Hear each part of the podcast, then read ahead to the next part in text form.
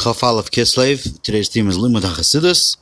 Um, I think some of these uh, Ketoim that are brought here were actually brought in previous days, but uh, we'll learn them again. So from the Baal Shem Tov, he says, someone who learns Torah has to know that with every single word in Torah, there's a deeper meaning, and he has to work really hard and, and toil in his brain to get to that hidden secret and to come to the purity of the learning.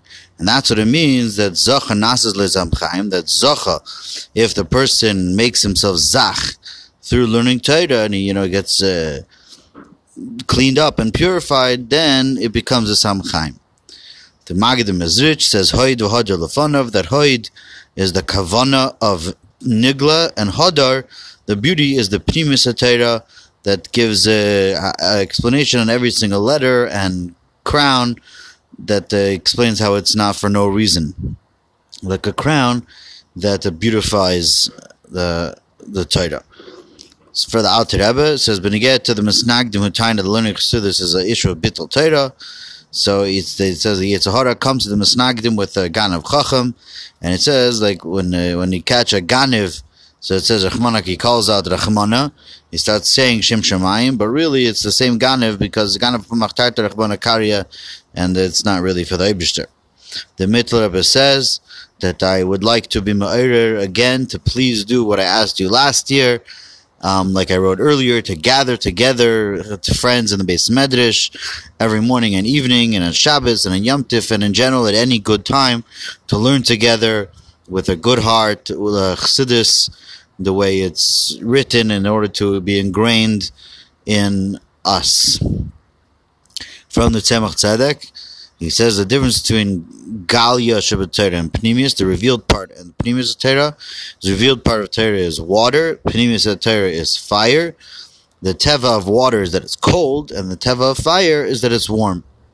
The Rebbe Marash says, Chassidus you have to understand with the type of Havana that you use when learning Gemara, but with a feeling of a picture. Everything that you learn, you have to picture it in your nefesh.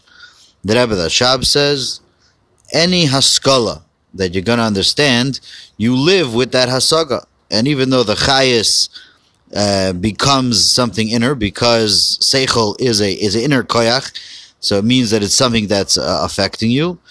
But after all this, the, that type of chayis comes and goes. But because chassidus is chay be'etzem, chay be'etzem, therefore chassidus literally brings a person back to life.